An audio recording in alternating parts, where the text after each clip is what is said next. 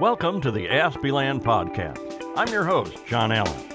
Come with me on an adventure into the world of Asperger's syndrome, also called autism spectrum disorder. Everyone is welcome here, whether you have the disorder or you're interested in learning more about it. We're here to help you understand, share, and relate. We're just about to get started, so come on in. Greetings and welcome once again to AspieLand, a place of acceptance and understanding for both those who have Asperger's syndrome, or what is now called autism spectrum disorder, and those of you who do not have the disorder but are interested in learning and understanding Asperger's syndrome, autism spectrum disorder. And my name is John Allen, and you've obviously heard that's my lovely wife, Kathy. Hi, I'm so glad to be back, and thank you to everyone for having me. Thank you, John, for having me back on the podcast. I love it. If you're new to this podcast, you're especially welcome here. If you're an Aspie, this is a place where you can learn more about how to live and work and thrive in the neurotypical world. Now, if you're a neurotypical, this is a place where you can learn about life in the Aspie world and how you can understand, accept, and appreciate our neurodiversity. We received a really wonderful letter from a listener who brought up a couple of questions that we felt were so good and timely that we should explore them. Address some things that we had some questions about. But before we begin, let me thank all of our listeners. I really appreciate everyone who is listening to the podcast. Thanks for the ratings and reviews, and thanks for communicating with us and telling us about your life and the stuff that's going on. We sure appreciate that. So, let's get started. Let me begin by telling you a quick story. There was a man, and we'll call him Frank, who had a struggle for a long time with just getting along with normal life. Well, over time, he suspected that he had Asperger's syndrome, which is now called autism spectrum disorder, and the more he researched it, the more convinced he became that he was indeed on the spectrum. He struggled and struggled whether he should seek out a diagnosis.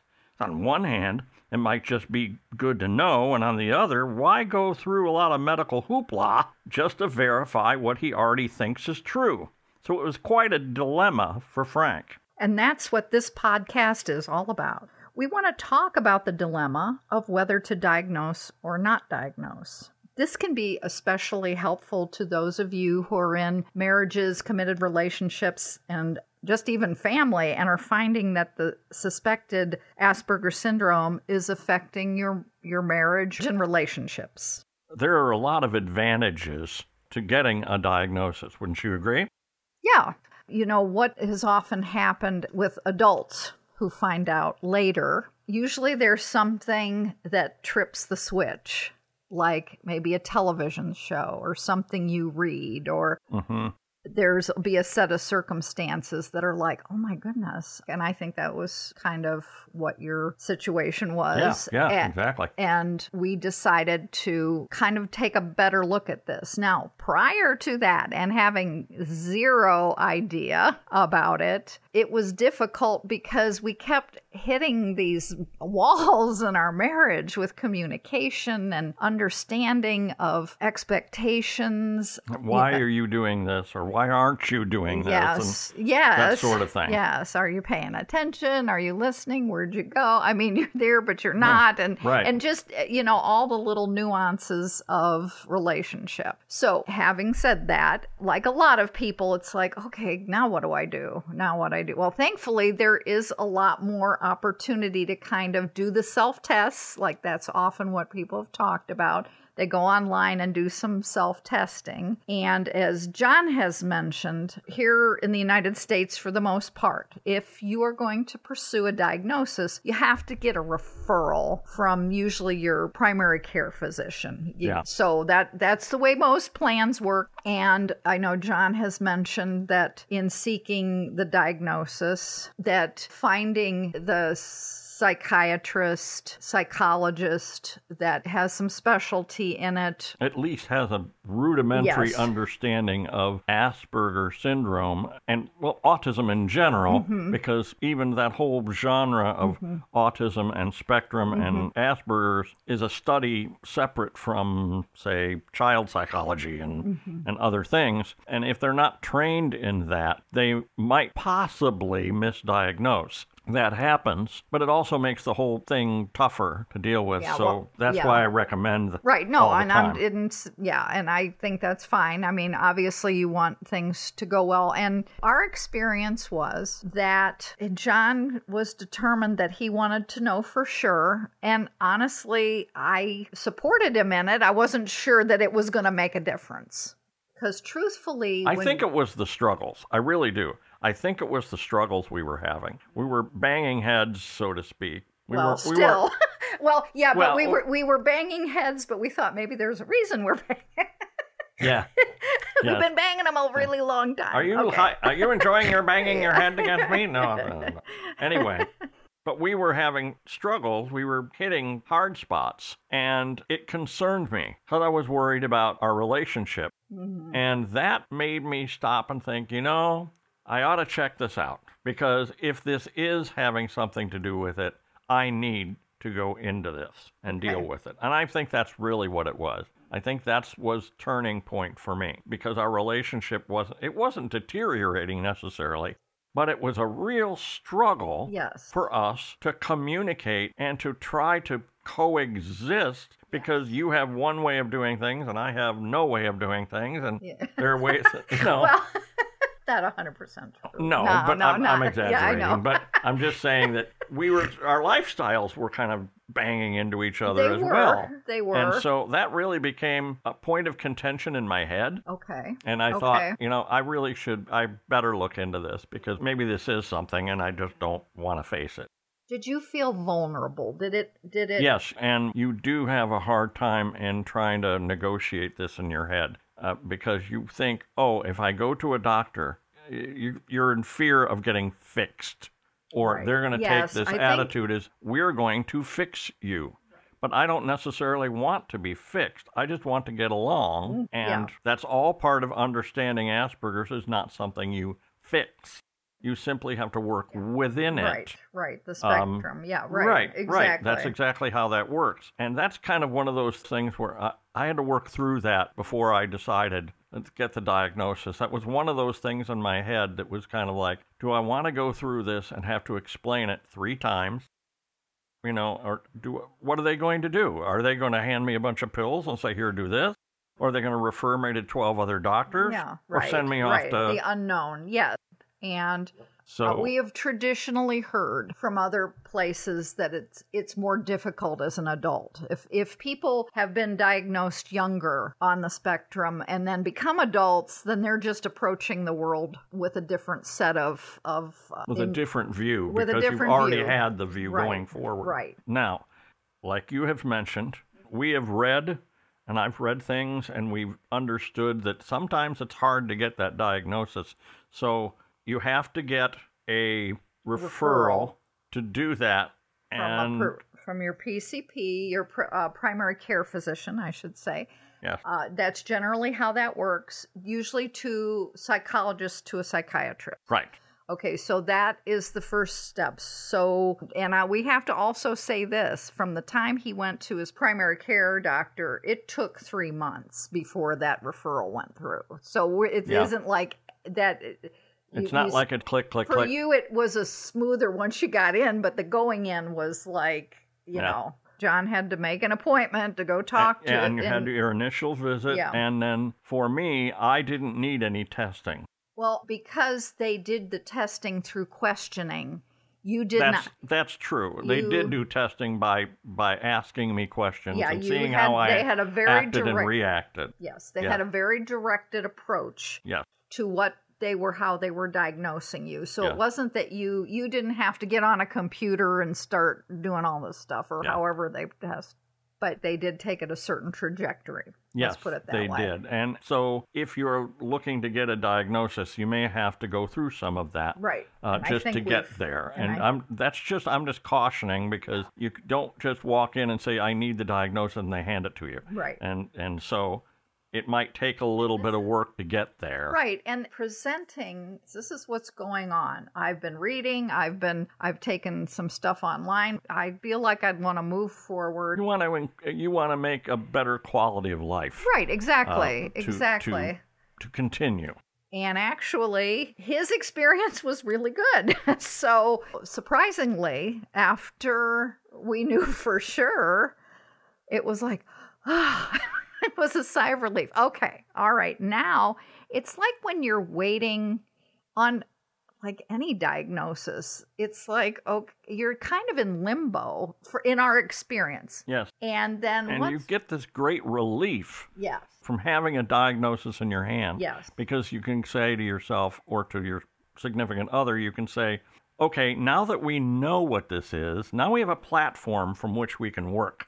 Yeah. So we can start dialoguing a little better, and it made it really a lot easier to start the conversations or to start things, because then when we started researching, it became more cohesive. Yes. The whole thing started to work. Yes. I began to look at the things that we were researching, and John was researching specifically. I started looking at it with new eyes.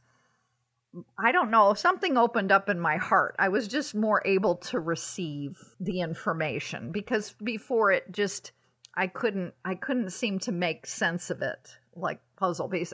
It wasn't coming together, but it was like, okay, now I can be open to this. And honestly, it's helpful when you're a neurotypical partner. What that changed is that I was able to, like, the things that were research that came up, things about John's, how the world appears to him and what he's experiencing. He has had to, as an individual, go back over the past, think about what the diagnosis meant and dealing with emotions, feelings, situations. Well, as a couple, we have a shared history together. And so that meant for me that I needed to go back and rethink some of the things that have caused struggle over the years. All those things we just mentioned a little while ago about things you bang into that are difficulties, and you're going, why are you doing this or why are you doing that? Well, the diagnosis goes, aha, here. Okay. Now you can hang that on this, and you can move forward rather than questioning all the time. Yeah. Now you can move forward and work those things out. Yes. And those are all great. Like I said, those are all good advantages of having that diagnosis in your hand. Right. To have it. Now, moving forward from that, then we started the work of okay, now what? What do we do here? Okay. How are we looking at life? And we come with our baggage. So we were, we do. We do. It is a thing. It's a thing. Can't get away from that. I know. We had baggage coming in, and we just added some more on. So we had lots more baggage. Right, yes. We just had to start unpacking things. But it did give us a direction. I've had to... One of the big things was accepting John for who he is and not trying to change him, make him different, working within the scope of working within our differences. Yes. That's a good way to put it. Yes, working within our differences. So 'cause we tend to want to make each other like us. Yes. I want to make you like me. You want to make me like you. Mm-hmm. And that doesn't work. You have to work within the differences, like you said. Yeah. I think that's a really great way to put it. And that's one of those, for us, nice things. For us, we found it was a positive thing to get the diagnosis. Yes, it was. So we did find that with the knowledge, just like when you are diagnosed with anything, then you can start like a treatment plan. This isn't about fixing anything. It's and that has to be set up. And that has to be set up front. That it is autism and Asperger's and autism spectrum disorder. It's not something you cure. It's not like you have this disease, and if you take these pills and do this regimen, you'll be fine and everything will go away. That's not how this works. Because Asperger's is cognitive. It doesn't have a cure. It needs understanding, and it needs acceptance, and you need to work with it as opposed to attacking it to get it to go away. So that meant that we were able to learn from things and then start putting things into place. And I would say that it's still not easy, but we, and if I'm going to share the little thing that happened last week that was a little, we both talked about, was we were getting ready to have our family over for supper, and I was working in the kitchen, and my beloved teapot, electric teapot that John had gotten for me 5 years ago, decided to die that weekend. And so anyway, we just leave it be. It's fine. I'm working in the kitchen doing my thing, and all of a sudden he barrels in, and he's going to start messing with the area of the teapot where it was and all this. And I'm like, do you have to do that right now, this minute? Because it's like, I'm thinking, please read the room. But it's like, no, I could tell you were on a mission. You got the pot in your head. Oops, it was in my head, and it got in my head. It whirred around for a while. I really should do that. You know, I should take care of that for her. I really should get that and take it out of her way. And then I was like, okay, I'll do that right now. And I just ran in. I picked the thing up, and halfway to the sink, you're like, oh, you did. I didn't even let you get that far. I didn't even let you. I saw you. And I'm like, do you have to do that right now? And because I understood what that was from. Yeah. And I but I realized, bong, this was not right. This was an Asperger's moment. And so I put it back, set it down, walked out of the room.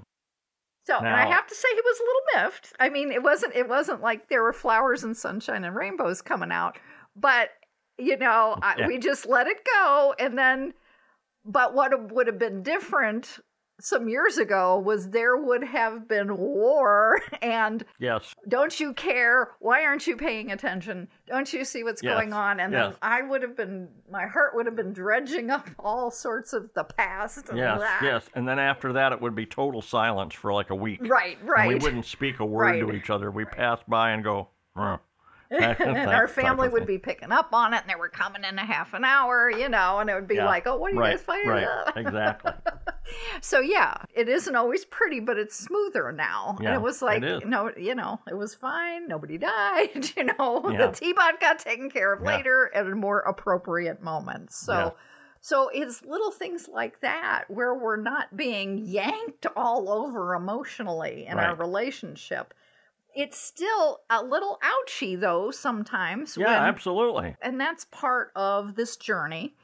And I think in any relationship, when you're being together and learning to do life together like that, it's trying to work with what you have. Working with what you got. Yeah, working with what you got. So, we've covered a lot of stuff, and we're obviously running out of time, so...